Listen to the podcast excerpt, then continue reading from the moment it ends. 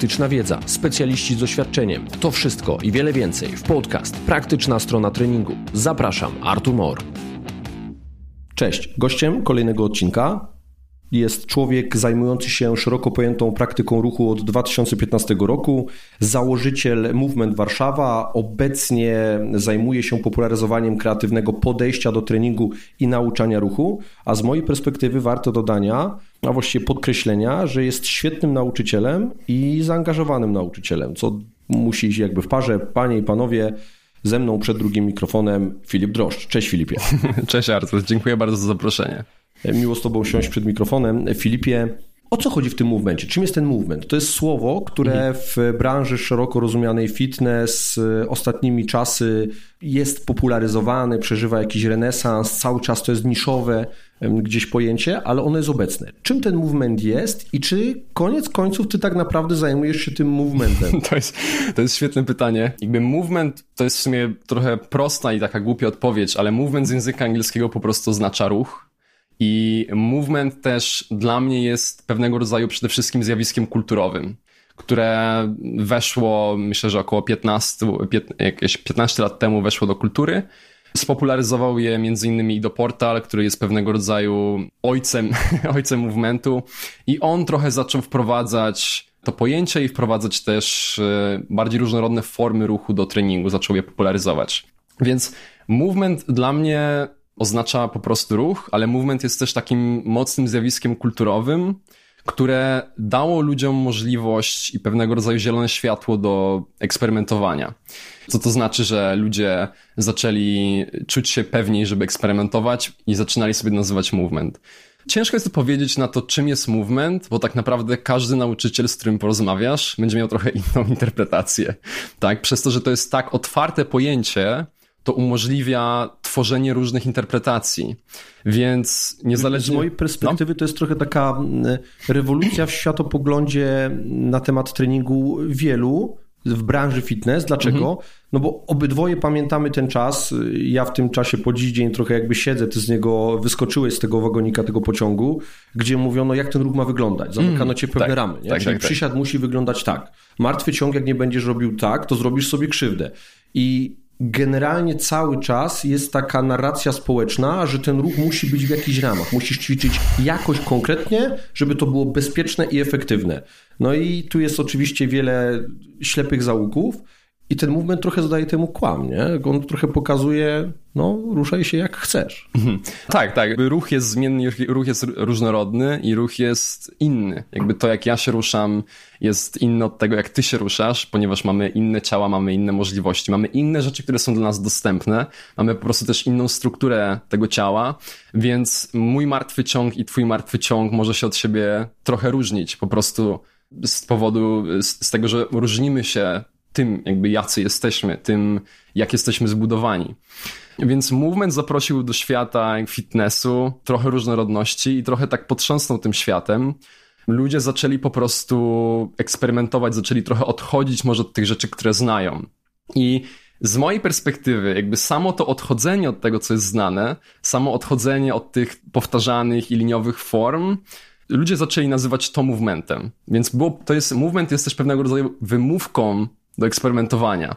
Robię coś dziwnego, robię coś, co jest takie trochę, Ale nie wiem co robię. lepiej, jak to sobie nazwą, tak, tak, tak, tak, tak, dokładnie, dokładnie, że to jest, to, jest, to jest dokładnie to, o czym rozmawiałem wczoraj z moją dziewczyną, to jest to, że tak się śmialiśmy trochę, że ja, ja jestem normalny, ja po prostu robię movement, nie, że jakby zaczynam trochę może się wygłupiać, może się bawić, może eksplorować, zrobię coś na drążkach, będę się przemieszczać po nich, albo, albo będę czworakować na ziemi, jakie, udawać jakieś zwierzę i nie będę nazywać tego po prostu zabawą albo eksplorowaniem. Chcę mieć pewnego rodzaju pewność i przynależność też do jakiejś grupy, w której czuję się bezpiecznie, więc nazywam to movementem i mówię, że wspólnie, wspólnie robimy, robimy movement. Ale jakby kluczem moim zdaniem tutaj jest to, że movement stworzył okazję dla różnych jednostek na tworzenie swoich własnych interpretacji, czym może być praktyka ruchowa.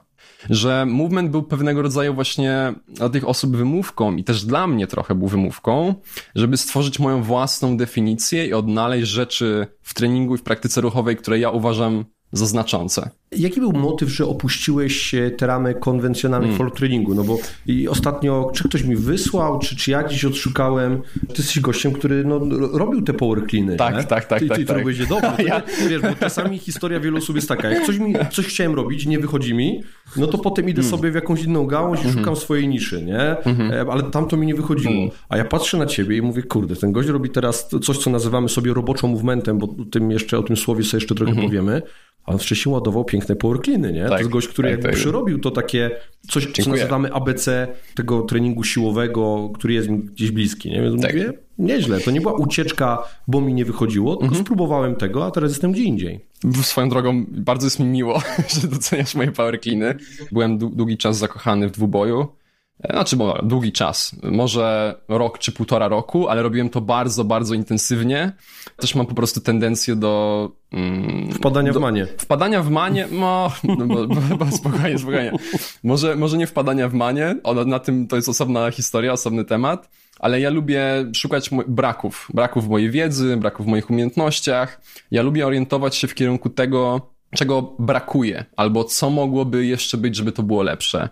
Więc no tak, robiłem te rzeczy. Ja też swoją drogą, też na początku w ogóle mojej przygody z fitnessem i z, z ruchem, ja chciałem być kulturystą. Y, Wiem, że to... To nie chciał, nie? To, wiesz, tak. U każdego to się zaczęło. Ja Tak. w czasach, kiedy trenowało się w piwnicy, kupowało się jakieś e, gazety, tam Muscle and Fitness, Flex, Hmm. robiło się treningi tych znanych kulturystów, ktoś tam e, pracował na kopalni, jakiś rodzic co tam wytoczył na jakiejś tokarce obciążenia. No tak to wyglądało, takie były początki. Hmm. Tak. Więc ja też od tego zaczynałem i był po prostu moment, więc zaczynałem od kulturystyki i naprawdę mnie to interesowało. Wydawało mi się, w ogóle wydawało mi się przez pewien czas, że to jest to, co ja będę robił i to jest to, zawodowo będę to robić. Ale po prostu z czasem powiem wprost, że no, mnie to po prostu nudziło. Bo ja mam po prostu taką tendencję, że ja nie mogę przestać zadawać pytań, jak czegoś nie rozumiem. I osoby, które były w tym środowisku, nie były w stanie odpowiadać na moje pytania. I moje pytania w pewnym sensie zaczęły wykraczać poza ten kontekst, poza to środowisko kulturystyczne, więc zacząłem szukać dalej. I szukając dalej, znalazłem i do portala. W 2016 roku pojechałem na jego warsztaty do Kopenhagi, no a reszta to jest jakby już historia w pewnym sensie. Mhm. Kto zapoczątkował to w Polsce? Nie jestem pewien, ale wydaje mi się, że Benita Kopacka i Kamil Zych, e, obecnie są małżeństwem, e, e, Benita Zych i Kamil Zych, oni mieli projekt trening naturalny. Wydaje mi się, że to było około 10 lat temu, ale nie dam sobie ręki uciąć, więc trzeba to sprawdzić i trzeba, też swoją drogą pozdrawiam Kamila i pozdrawiam Benitę z treningu naturalnego. I ten trening naturalny, w ogóle ta koncepcja, ta nazwa, którą bardzo lubię, trening naturalny, wydaje mi się, że to był pierwszy taki ruch e, w Polsce. Mhm. A te koncepcje, na ile to jest bliskie jakby temu, o czym mówimy, takie animal flow, nie? Tylko animal flow znowu zamyka w jakieś ramy, nie? A czy Animal Flow to w ogóle jest konkretna, wiesz, marka, konkretna, jakby konkretna A działka. Formy ruchy, które mają imitować jakieś pozycje i formy poruszania się zwierząt, nie? Czy to znowu są jakieś ramy, nie? Tak, S- Swoją drogą tak, to tak, takie trochę brzmi absurdalnie, nie? Że teraz mamy człowieka i teraz będziesz ruszał jak e, na przykład tygrys, nie? Albo jak wąż. Mówię, okej.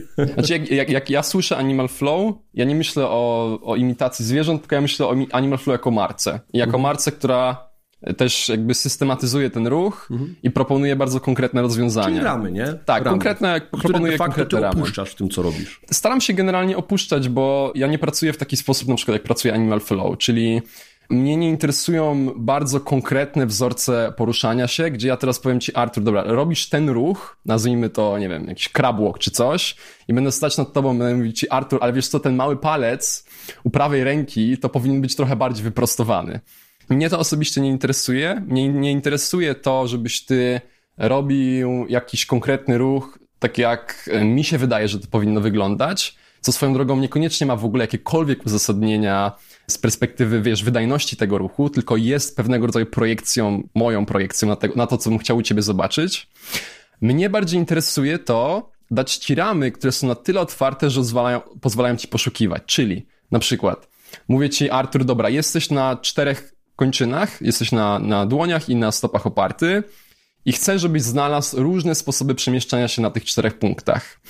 Więc tworzę dla ciebie dosyć jasne ramy, ale które są na tyle otwarte, że możesz w nich poszukiwać i samodzielnie poszerzać swój repertuar.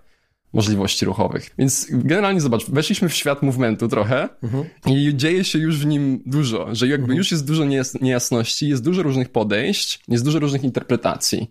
Kurczę, no i co tutaj powiedzieć? No po prostu tak jest, że jest to trochę niejasne.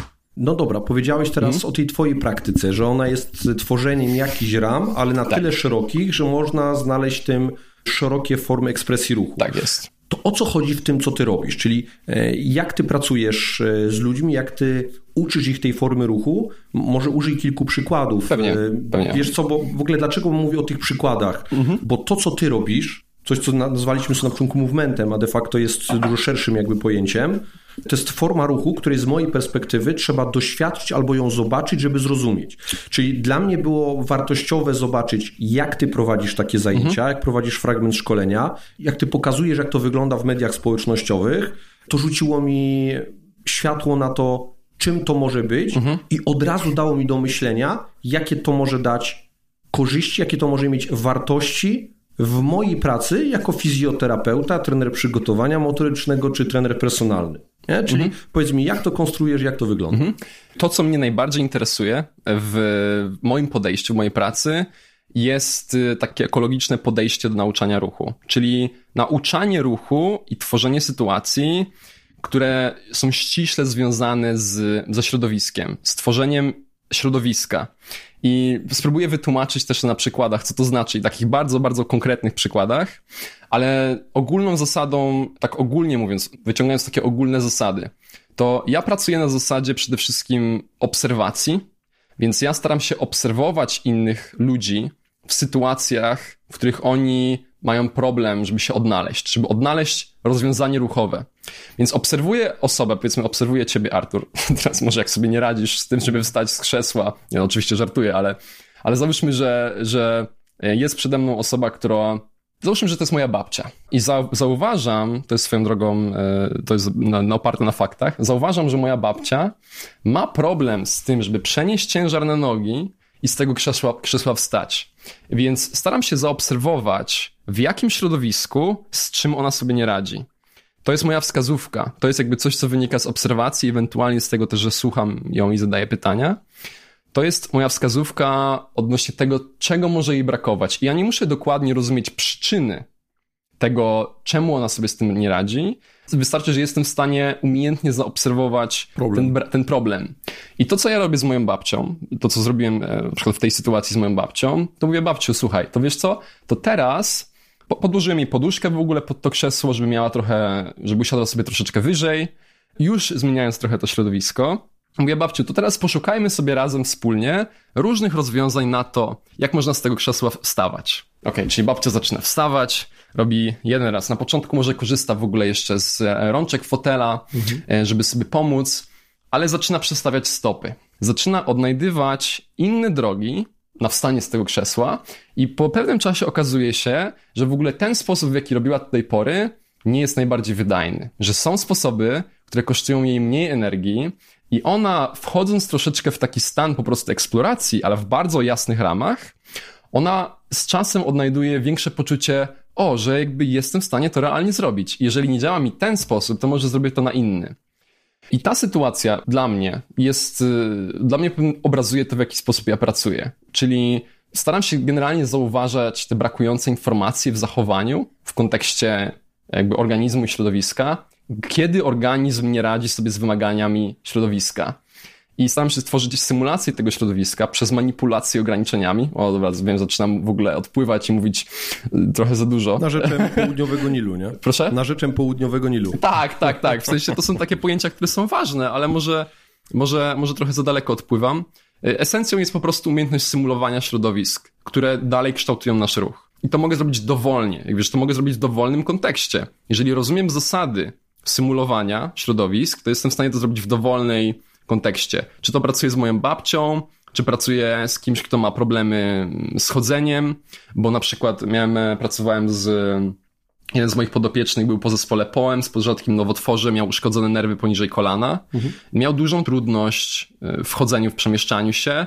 Jego zgięcie grzbietowe stopy było naprawdę minimalne, ale on zawsze robił takie same kroki. Więc pracując z nim nad tym, nad chodzeniem i nad stworzeniem nowych strategii tego chodzenia, mimo jego ograniczeń byliśmy w stanie po prostu stworzyć nowe możliwości i dać mu większe poczucie sprawczości. O co mi tak naprawdę chodzi. Mhm. Ja pamiętam swojego czasu, jak był okres przed pierwszą edycją warsztatów, e, które robiłeś e, w PST, Adaptive Movement, e, Adaptive Movement Strategies. Tak, strategies to rzuciłeś takie infografiki, co z, mhm. tego, z tej formy ruchu mogą wyciągnąć różne specjalizacje. Ja pozwolę sobie teraz to przytoczyć i przypomnieć, czyli jeżeli ktoś jest fizjoterapeutą bądź jakąś, jakąś terapeutą ruchowym, to to, co ty oferujesz, to z pewnością może być wartościowe narzędzie do torowania nowych, bezbólowych strategii ruchu u pacjentów bólowych. Tak, to to tak, bez tak, wątpienia. Jeżeli ktoś jest trenerem personalnym, no to może zyskać po takim warsztacie umiejętność wdrażania różnorodnych i twórczych zadań ruchowych zmniejszających ryzyko kontuzji. Tak, nie? i Czyli... po prostu też, które urozmaicają trening. Oczywiście, które tak. dają jakiś problem do rozwiązania dla podopiecznego i go angażują. Tak. Jeżeli ktoś jest trenerem pracującym z młodzieżą, czy nauczycielem wychowania fizycznego, no to zyska znajomość tych zasad i dostanie narzędzia umożliwiające tworzenie wymagających uniwersalnych zabaw ruchowych. To tak, u dzieciaków może tak. być kluczowe. Ja, to jest kluczowe. Zresztą ja wiesz, byłem świadkiem jak ty u moich synów, kiedy oni byli akurat w klubie, kiedy prowadziłeś szkolenie, oni wtedy mieli bodajże chyba z 3,5 roku i już im coś tam wykombinowali z tych rzeczy, które miałeś pod ręką i już to w jakiś sposób e, było potencjalnie angażujące. No i oni byli zaciekawieni, tak? Bo nagle dałeś im jakieś przedmioty, mhm. gdzie mieli coś zrobić ze swoim ciałem razem z tymi przedmiotami i już coś eksplorowali, tak. już czegoś próbowali, tak? tak, tak? 3,5 tak. roczne dzieciaki. Nice. A co dopiero mhm. 10, 12, 14 latki, które już zdecydowanie tak. większe umiejętności poznawcze mają, tak. nie? Jeżeli ktoś jest trenerem przygotowania motorycznego, no to na pewno po takim warsztacie zyska umiejętność wprowadzania mm, chaosu i nieprzewidywalności, do rozgrzewek i jednostek treningowych. Co jest bardzo istotne, bo sytuacje sportowe są często nieprzewidywalne i chaotyczne. Tak, i przysiad, nawet jak będzie ciężki, nie zawsze na to przygotuje. tak. Instruktorzy tańca i tańcerze no, zyskają wiedzę i narzędzia do odkrywania i nauki ruchu w oparciu o eksplorację. Nie? Jasne. Tu jakby I... myślę, że u takich tancerzy to w ogóle e, sky is the limit, bo oni tak. to czucie swojego ciała w przestrzeni i kontrolę nad nim tak mają zasadę tak. wysoką, przynajmniej w tych nowoczesnych stylach tańca, a to jeszcze może gdzieś przesunąć te ich ograniczenia. Jeżeli ktoś po prostu jest pasjonatem ruchu lub y, osobą poszukującą nowych form aktywności, a takich osób jest coraz więcej, mm. takich Filipów, którzy zaczęli od y, kulturystyki, potem próbowali dwubój i nagle stwierdzili, że, że chyba chcą czegoś więcej, może być więcej, no, będzie to użyteczne narzędzie i będą przedstawione koncepcje do tworzenia i kierowania taką własną praktyką ruchową, mm. czyli jakby też zyskają ludzie świadomość własnego ciała i możliwości swojego ciała. Mm -hmm. Dokładnie. Tak powiedziałeś kluczowe słowo dla mnie, angażujące. Bo trudnością w tworzeniu takich zadań i tworzeniu gier i zabaw dla innych jest y, tworzenie takich naprawdę angażujących rzeczy. I to, ale to w pewnym sensie jest klucz, bo muszę być zaangażowany i muszę czuć, że to jest wyzwanie, żeby to zrobić. I tylko wtedy się uczę, a jeżeli powtarzam to przez czas i angażuję się regu regularnie, to też ma wpływ na, na strukturę i funkcję mojego ciała. Więc y, w ogóle tworzenie takich angażujących środowisk do nauki no moim zdaniem jest w ogóle gra kluczową rolę w naszym uczeniu się. Bo jeżeli ja nie jestem zaangażowany, jeżeli mi się nie chce po prostu, no to jest, jest ciężko o wykonanie pracy. Jest ciężko o zmierzenie się z czymś, co jest dla, może dla mnie nowe, w czym czuję się niepewnie, w czym e, nie mogę się odnaleźć. Ale kiedy jestem zaangażowany kiedy się bawię, kiedy eksploruję, to dużo jakby nowych rozwiązań, dużych nowych, nowych odpowiedzi może się pojawić w tym procesie. Ja bym też e, chciał przywołać, mhm. E, że my myśląc o jakichkolwiek formach ruchu, mówimy o takim szeroko rozumianym usprawnianiu ciała. Mówimy mhm. o zyskiwaniu sprawności. W ogóle słowo sprawność gdzieś tam się zawsze przewija. No ale ja bym pomyśl, proponował pomyśleć w ten sposób. Jeżeli ktoś pójdzie w taki trójbój siłowy, gdzie mamy te trzy główne boje, przysiad, martwy ciąg i wyciskanie na awce płaskiej, jakieś tam ćwiczenia dookoła tego, które de facto są jakimiś pochodnymi, jakimiś wariacjami tychże głównych bojów, no to potem taka osoba jakby nie zyskuje sprawności. Ja bym powiedział wręcz przeciwnie, czyli ona trochę kastruje mhm. się z potencjału poruszania 3D na rzecz, tak, na, na rzecz jakby takiej specjalizacji, tak. E, żeby usztywniać się, mhm. żeby blokować się i masterować te takie podstawowe formy ruchu. No i, i, i to jest fakt, czyli ktoś, kto będzie robił wraz ze wzrostem siły w przysiadzie, do pewnego momentu ten potencjał siłowy pozwoli nam robić coś więcej z ciałem, Natomiast od pewnego momentu zacznie to być już taka stricte specjalizacja, tak. która de facto będzie już nie dawała nam sprawności, a będzie już obciążała nam monotonnie aparat ruchu w tych samych ramach i doprowadzała do, z większym prawdopodobieństwem do kontuzji przeciążeniowych i nie ma takiej zależności, że ktoś, kto robi 200 kg przysiad jest mniej sprawny niż ktoś, kto robi 350 mhm, kg mhm. przysiad. Nie? To jest jakby mhm. oczywiste i też warto o tym pomyśleć w ten sposób. Jeżeli mówimy o treningu i mówimy o sprawności, to zyskiwanie swobody ruchu w przestrzeni jest właśnie tym, do czego powinniśmy dążyć. Tak, i to jest świetna obserwacja i ja przyznam szczerze, że Czasami jak wchodzę na siłownię, co robię ostatnio, robię, robię dosyć rzadko, ale kiedy jestem w takich przestrzeniach bardziej konwencjonalnych, treningowych i też słucham ludzi, to mam trochę poczucie, że że oni nie wychodzą nigdy na zewnątrz, poza tą siłownią. Nie, znaczy dla nich jesteś kosmitą, nie? Już tak. w poniedziałek robimy klateczkę, tak. a przychodzi gość i zaczyna robić jakieś dziwne rzeczy, nie? No ty jesteś freakiem w tym e, momencie. Jestem freakiem, ale chodziło mi o to, że wystarczy wyjść na ulicę, albo pójść do parku, albo pójść gdziekolwiek inne, w jakiekolwiek miejsce też sportowe, czy gdzie jest większa różnorodność ruchu i po prostu popatrzeć. Ruch na świecie i to, jak my się poruszamy, nie wygląda tak jak ruch na siłowni, nie? Jakby wymagania środowiska, które my obecnie mamy jako człowiek, jakby dla człowieka w XXI wieku, są często po prostu inne od tego, co my robimy na, na siłowni. I ja nie mówię tutaj absolutnie, wiesz, bo wiemy o tym, że trening siłowy ma wiele, wiele, wiele, wiele korzyści i jest bardzo istotny też w treningu personalnym, fizjotera fizjoterapii, rehabilitacji czy treningu przygotowania motorycznego. Ja nie mówię o tym, że nie jest, tylko mówię o tym, że może brakuje nam trochę dialogu, trochę rozmowy na temat tego, jakie realnie wymagania przed nami stoją. Bo często te wymagania wymagają właśnie, tak jak ty powiedziałeś, umiejętności przemieszczania się w przestrzeni i takiego umiejętności, umiejętności różnorodnego ruchu, i różnorodności zmiennego ruchu, bo środowisko jest zmieniające się i nieprzewidywalne. I zresztą ja jakby nie poszedłem w stronę movementu, natomiast ten trening siłowy, który zaczął się od kulturystyki oczywiście, mhm. jak u każdego y, młodego chłopaka, przynajmniej tak, mhm. tak w większości moich znajomych, on i tak poszedł w stronę takich forum, gdzie ja przyszedłem potem przez kapuerę, przez jakieś mm. sztuki walki, zacząłem robić jakieś tam triki, jakieś salta, uczyłem się tak. tego robić tam na piasku z YouTube'a, bo jeszcze takie czasy były bo ja od zawsze chciałem mieć silne i sprawne ciało, mm. a trening na siłowni dawał mi silne mm -hmm. ciało, dawał mi ewentualnie potencjał, który mogłem na tą sprawność zamienić. Mm -hmm. I myślę, że to jest fajna droga. Ja wybrałem ją taką, no jakby inną, bo jakby ona była dla mnie wtedy dostępna, była sexy, była ciekawa.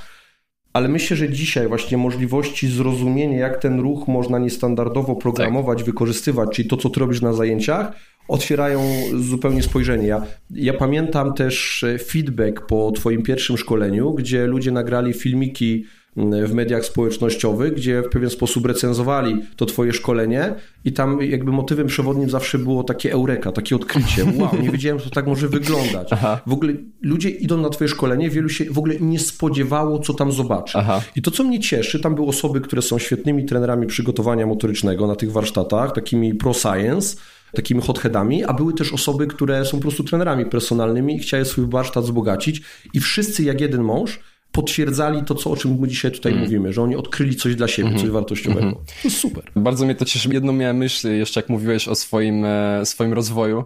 Ja podziwiam, ja pamiętam, ja widziałem filmik na twoim story, jak robisz Gwiazdę bez rąk i ja miałem takie wow, nie? Że jakby to jest gość, który potrafi robić rzeczy, nie? Że to jest gość, który potrafi nie tylko podnieść jakby ciężkie żelastwo, ale to jest gość, który też rozumie tro, troszeczkę coś więcej na temat tego ruchu.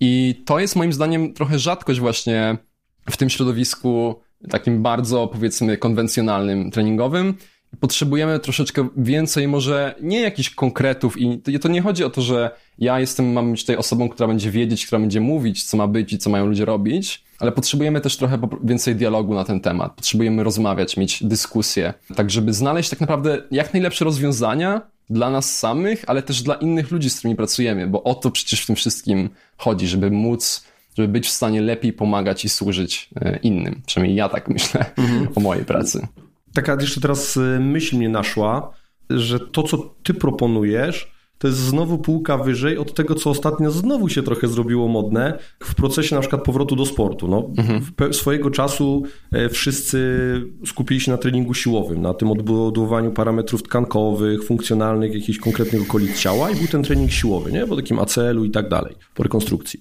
Teraz przez ostatnie lata spopularyzowały się różne formy tych um, perturbacji, tak? wprowadzania jakichś atraktorów mhm. i właśnie dawania zadań, które e, są dużo bardziej związane gdzieś z tym chaosem w ruchu, tak. gdzie te siły działają nie w taki sztampowy sposób, tylko więcej się dzieje i trzeba więcej kontrolować bardziej też większe wyzwania koordynacyjne dawały te, tak. te, te, formy rehabilitacji, nie? ale cały czas dawały takie sztywne ramy. Tak. Czyli tu masz na przykład niezwykłą piłkę, a masz piłkę wypełnioną wodą, tak, tak, która tak. lata. Od razu pomyślałem nie? o piłce z wodą. Dokładnie.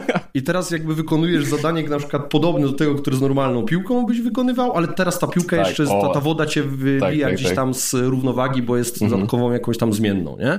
Ale ty idziesz jeszcze dalej, gdzie ty tworzysz, mówisz, dobra, to jest twoje zadanie i wymyśl, jak to masz zrobić. Mhm. I na przykład pokaż mi cztery pięć wersji. Jeszcze powiedziałbym w kontekście tej piłki e, jedną rzecz, bo moim zdaniem to jest super, że to jest wprowadzane, bo to jest naprawdę korzystne, ale z drugiej strony, wiesz, pomyślmy o sytuacji sportowej, sytuacji, gdzie grasz piłkę nożną, biegniesz przez boisko i nagle wpadają na ciebie, wpada na ciebie najpierw jedna osoba z jednej strony, potem druga osoba z drugiej strony i trzecia osoba z trzeciej strony. W odległości, nie wiem, pięciu czy sześciu sekund. Pomyśl o tych perturbacjach w kontekście tego, co może dać piłka jak z wodą, kiedy ją potrząsać. No, moim zdaniem są lepsze w ogóle rozwiązania na perturbacje. Dlaczego nie zrobimy zadania na zasadzie, dobra, biegniesz z piłką i wpadają na ciebie co chwilę różne osoby, a ty musisz biec dalej? Dlaczego nie pomyślimy, wiesz, o tym w taki sposób? Dlaczego nie zaczniemy tworzyć z tego, co jest dostępne? Bo pracując w drużynie, inne osoby są dostępne. Ja nie muszę kupować piłki z, z wodą za, nie wiem, za dwa czy trzy kafle, tylko mogę wykorzystać inne osoby, żeby te perturbacje stworzyć. I to też jest w ogóle, wiesz, to też jest dla mnie istotna rzecz, żeby trochę uciekać od tych, od tych wiesz, od...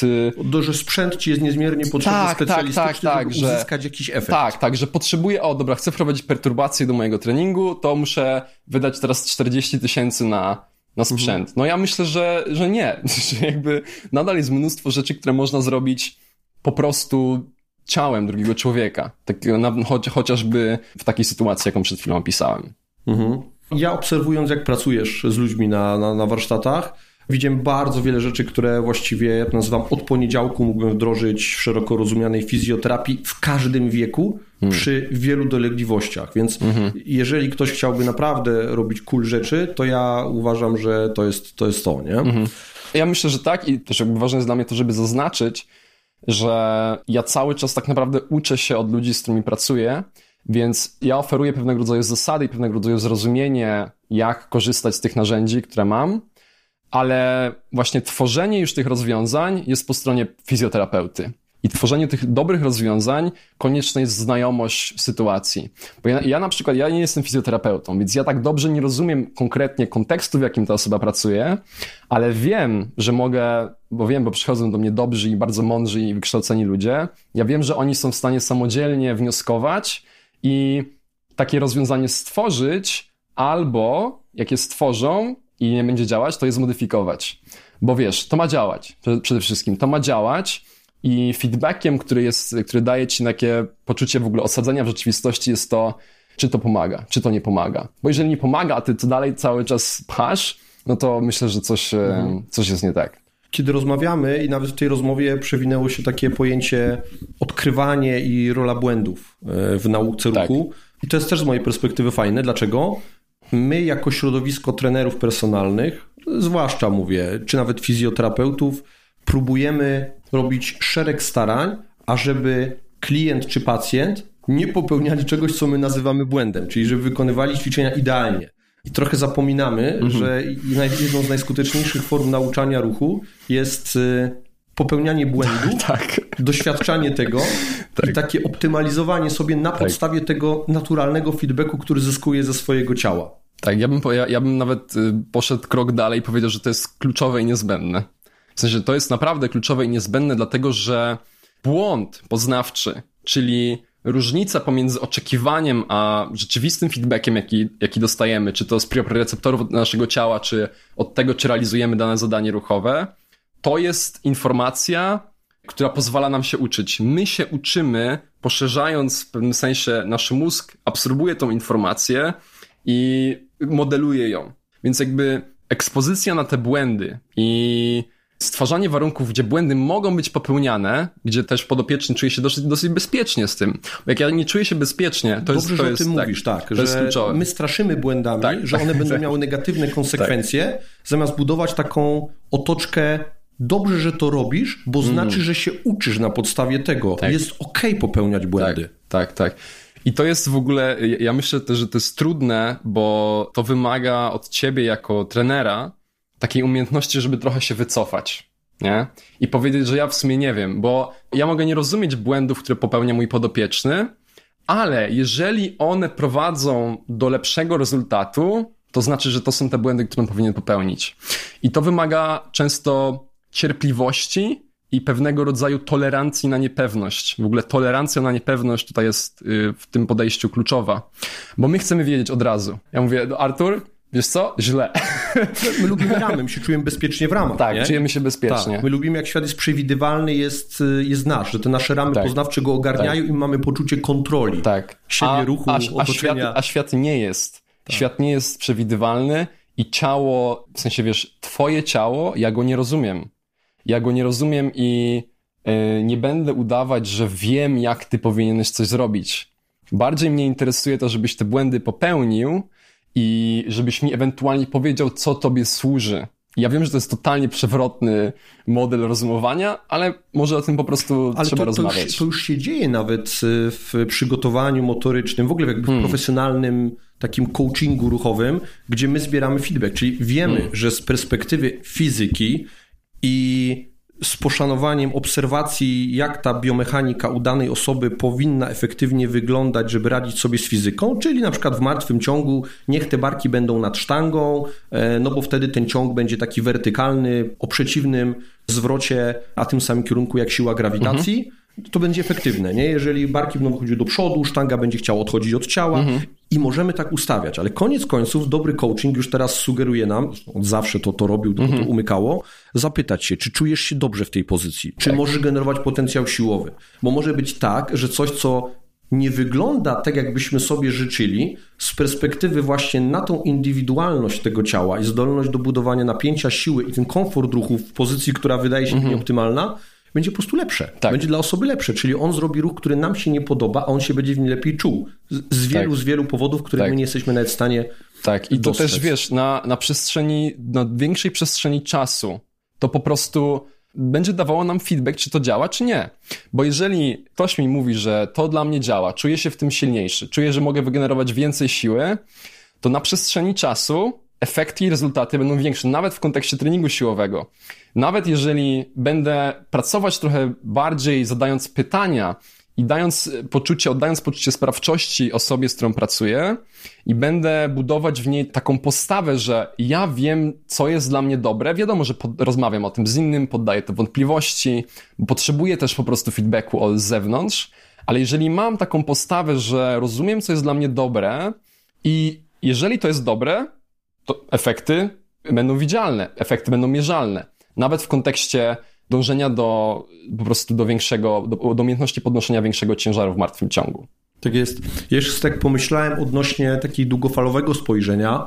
Sprawność naszego ruchu, możliwości naszego aparatu ruchu, no będą ściśle powiązane z procesem starzenia. Czyli próżno zakładać, że w miarę upływającego czasu będziemy nieustannie zwiększali swoją sprawność, możliwości ruchowe. No, One Tak. będą co do zasady w pewnym momencie coraz gorsze. Oczywiście, jeżeli ktoś jest aktywny, może tą krzywą wypłaszczać sobie, jeżeli się nie ruszał tam do 20 roku życia, a potem zaczyna się ruszać, więc pewnie będzie skok jeszcze tej sprawności do jakiegoś poziomu, ale generalnie pojawi się moment, gdzie ta sprawność będzie coraz gorsza. Mogą się na przestrzeni lat pojawić kontuzje, urazy, choroba zwyrodnieniowa, która będzie rzutowała gdzieś na sprawność stawów i nagle się okaże, że ten potencjał ruchowy, który mieliśmy w wieku 30-40 lat, on zaczyna odchodzić do lamusa, a my musimy dalej poruszać się w tym Tak. samym świecie, przy tym gorszym potencjale biologicznym. I teraz jeżeli to się nagle dzieje, bo ktoś doznał takiego urazu, jakaś choroba mhm. z ograniczoną sprawność, to on się może, może, tak sobie gdybam, może czuć się bezradny, może czuć się Dokładnie. No, w głowie niepełnosprawny, że on nie może zrobić tego, co wcześniej robił. To mm. będzie rzutowało na jego taką poczucie bezpieczeństwa w otaczającym świecie. Jeżeli on natomiast gdzieś praktykował rozwiązywanie jakichś zadań ruchowych, eksplorował możliwości swojego ciała, to dla niego te ograniczenia związane z urazem, chorobą i tą ograniczoną sprawnością będą czymś naturalnym, bo, bo on pracował w tych ograniczeniach już mhm. wcześniej, on już te nowe możliwości gdzieś zyskiwał i dla niego to było normalne. Mm. To jest tak świetna obserwacja, naprawdę. to jest, bardzo mnie to cieszy, że o tym mówisz, bo my jakby my nie jesteśmy tylko ograniczeni przez zewnętrzne środowisko, jesteśmy też ograniczeni przez to, co jest dostępne dla naszego organizmu. I to jest bardzo różne i to się zmienia. Nie tylko się zmienia, wiesz, na przestrzeni lat, ale zmienia się też dosłownie na przestrzeni dnia.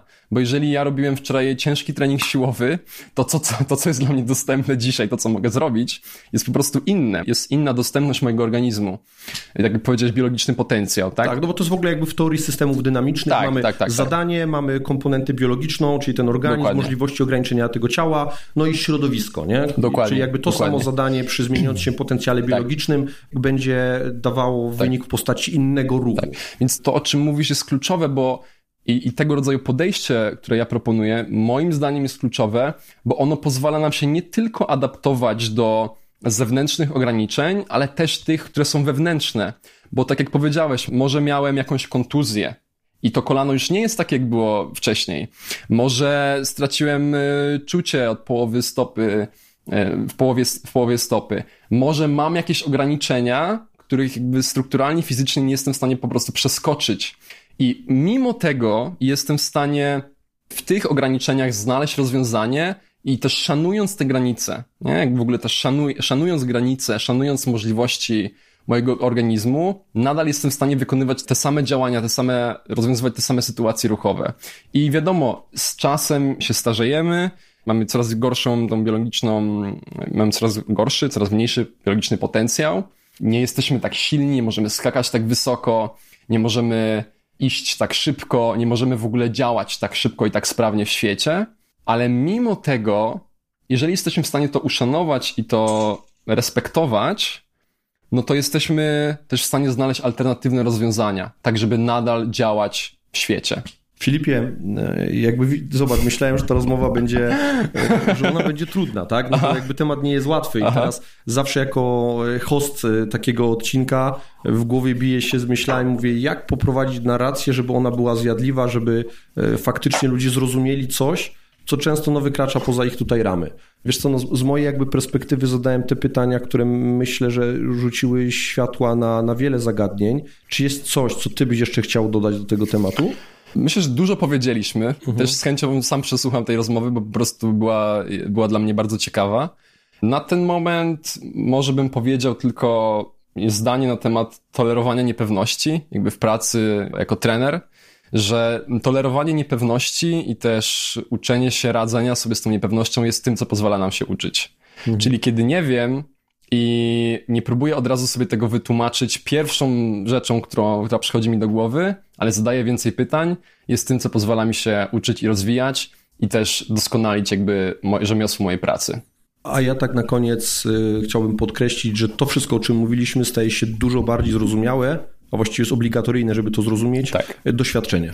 Tak, I jakby zobaczenie, jak ty pracujesz i spędzić z tobą półtorej, dwa dni takiej po prostu rzemieślniczej, fizycznej pracy, zrobić tą, tą tak. pracę w tych ograniczeniach, w tym środowisku, pozwala zrozumieć to, no, może nie w pełni, ale wiedzieć o co w tym wszystkim chodzi i, i w tej niepewności poczuć tak, się pewnie. W trakcie, w trakcie właśnie szkolenia też e, badamy i pracujemy z różnymi przypadkami i razem tak naprawdę z grupą spekulujemy na temat rozwiązań, które możemy tworzyć, bo zależy mi na tym, żeby osoby, które, z którymi pracuję, były jak najszybciej po prostu samodzielne. W ogóle jakby tą formę te, tego ruchu, który ty proponujesz, można nazwać taką terapią ruchem i dla mnie jakby w ogóle ta rozmowa i to, co wybrzmiało odnośnie tej niepewności, błędów, tego chaosu, to jest trochę taka psychoterapia dla ciała, nie?